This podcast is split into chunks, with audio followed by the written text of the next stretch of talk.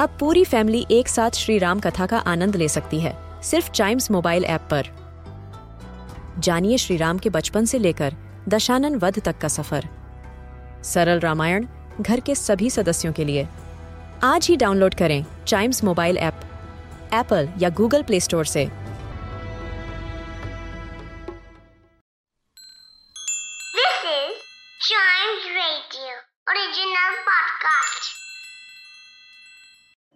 Welcome आप सुन रहे हैं अ न्यूज़ डे पॉडकास्ट और कभी कभी हम अपने इन्वायरमेंट को लेकर बहुत ज़्यादा जो है लापरवाह हो जाते हैं और अपने आसपास के पेड़ पौधों को बिल्कुल अनदेखा करके अपने सिर्फ़ कुछ निजी फ़ायदे के लिए नुकसान पहुंचाना शुरू कर देते हैं।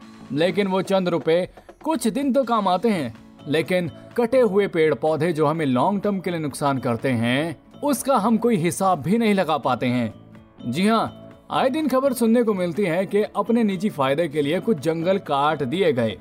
और ऐसा ही एक मामला सामने आया मुंबई सिटी से। जी हाँ मुंबई में मैंग्रोव के जंगल में कुछ लोग बिना किसी परमिशन के पेड़ पौधों को नुकसान पहुँचा रहे थे और अपने फ़ायदे के लिए पेड़ पौधे काट रहे थे।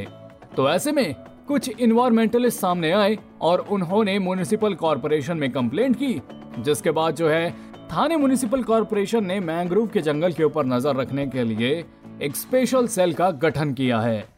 जी हाँ कुछ इन्वायरमेंटलिस्ट ने ये कंप्लेंट की कि मुंबई के मैंग्रोव में कुछ लोग मैंग्रोव को नुकसान पहुँचा रहे हैं और इंक्रोचमेंट कर रहे हैं। अब इसकी इन्वेस्टिगेशन के लिए थाने म्यूनिसिपल कॉरपोरेशन ने एक स्पेशल सेल गठित किया है और ये निश्चित किया है कि अगर कोई भी दोषी पाया जाता है तो उसको कड़ी से कड़ी सजा दी जाएगी। थाने म्यूनिसिपल कॉरपोरेशन का सीधा सीधा ये कड़ा रुख है कि वो किसी को भी इस बात की इजाज़त नहीं देते कि कोई भी जो है पर्यावरण को नुकसान पहुँचाए। और अगर ऐसा कोई पाया जाएगा तो ज़ाहिर सी बात है उसको सजा दी जाएगी। एडिशनल कमिश्नर संदीप मालवी की मौजूदगी में एक मीटिंग हुई थी, जिसके बाद एक स्पेशल सेल का गठन किया गया, जिसका कार्यभार संभालने की ज़िम्मेदारी डिस्ट्रिक्ट कलेक्टर राजेश नार्वेकर को दी गई है। और साथ साथ ये भी कहा गया है कि कोई भी कंप्लेंट अगर मैंग्रोव से रिलेटेड आती है तो सीधा उसको फास्ट ट्रैक करके उसके ऊपर एक्शन लिया जाए। और ऐसा होना भी चाहिए। आई I मीन mean, अभी देखिए ना हम हर साल देखते हैं कि हमारे इन्वायरमेंट को कितना नुकसान हो रहा है और हमें पता है।